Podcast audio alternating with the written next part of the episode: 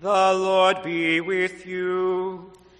And with your spirit. A reading from the Holy Gospel according to John. Glory to you, O Lord. On the first day of the week, Mary of Magdala came to the tomb early in the morning, while it was still dark, and saw the stone removed from the tomb. So she ran and went to Simon Peter and to the other disciples whom Jesus loved, and told them, "They have taken away the Lord from the tomb, and we don't know where they put him." So Peter and the other disciple went out and came to the tomb. They both ran, but the other disciple ran faster than Peter and arrived at the tomb first. He bent down and saw the burial cloths there, but did not go in. When Simon Peter arrived after him, he went into the tomb and saw the burial cloths there, and the cloth that had covered his head, not with the burial cloths, but rolled up in a separate place.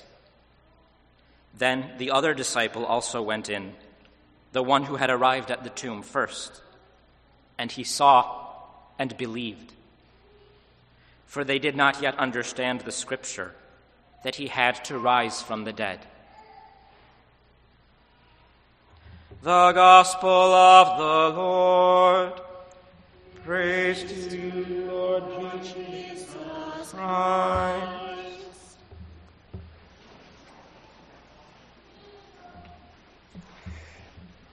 So there you are, standing with flip-flops on your feet, sweatpants and a t-shirt, and a tin roof over your head. That's what you own. So you think to yourself, hey, I'll put some walls underneath the roof. Now you have a little house. You say, well, I want more stuff. So inside the house you build a closet. Correction, a walk-in closet. And you say, I think I'll get a car. Well, I got to get a snowblower in case there's a blizzard. And then maybe I'll just have to build a garage, and you can't have a garage without a lawnmower. So now you start to think that, gee, I could use some more stuff, and so you go back to school, you get an education, you get a better job, you say, now I can get a bigger house. What are you doing? What are you doing with your life? I'll tell you what you're doing with your life. You're climbing the mountain of success. Well, here's the thing. None of us will ever arrive at the top of the mountain of success, because there's always something else to grab onto. But then you look up to the top of the mountain of success and you see that there's actually somebody that arrived. There's somebody on top. That would be King Solomon. King Solomon had everything. God gave him all wisdom and knowledge. His father, he inherited from his father all the kingdoms to rule. He had a beautiful palace, gifts from all over the world, and wives. And so you're looking at this guy that actually reached the top of the mountain of success. He got everything he wanted. And you say to him, well, what's it like? What's the view up there look like? Because you'll never know. So King Solomon shouts down to you, Hevel of Hevel, all things are Hevel. Well, it's a Hebrew word, Hevel, and because he's Jewish. And so let me translate. Hevel is vapor. Everything is vapor. Now, vapor is that one substance that totally, completely, absolutely disappears before your very eyes. Now, what is the thing that could possibly cause all of Solomon's wisdom and his knowledge and all his the money that he has and his power? How can it all just disappear before his very eyes? Why does he call it all Hevel? What causes everything to turn into nothing? Death. So Solomon wrote a book to tell us what it's like to die.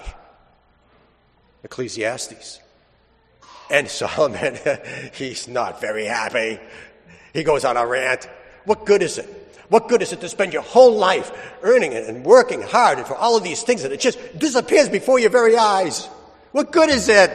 What good is life? A 2,000 years later, another king, another son of David, dies. And he comes back to life. And we think for ourselves, for the first time ever in human history, somebody can come back from the dead and tell us what it's like to die.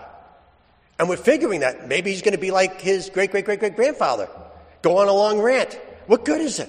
What good is life if you just earn all of these things and it just disappeared before your very eyes? But Jesus doesn't rant. He's not mad. He's not upset.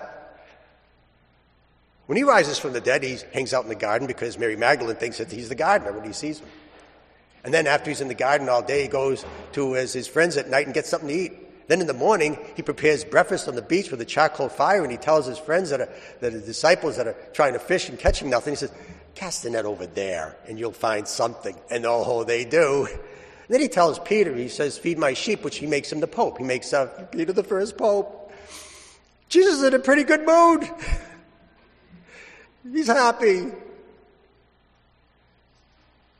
And here's the reason why. Death did not rob Jesus of anything. He lost nothing.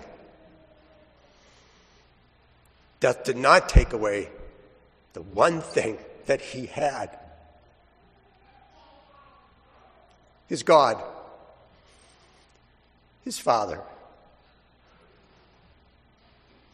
Today we're celebrating the resurrection of Jesus comes back to the dead. And we're thinking that this is for the first time someone can actually tell us what it's like to die. But Jesus did not come back to tell us what it's like to die. He came back to tell us how to live. And this is how. Do not spend your entire life and dedicate your time to climbing the mountain of success, because death is going to take it all away. Dedicate your life, work hard for the one thing that death can never take away. Never. Happy Easter.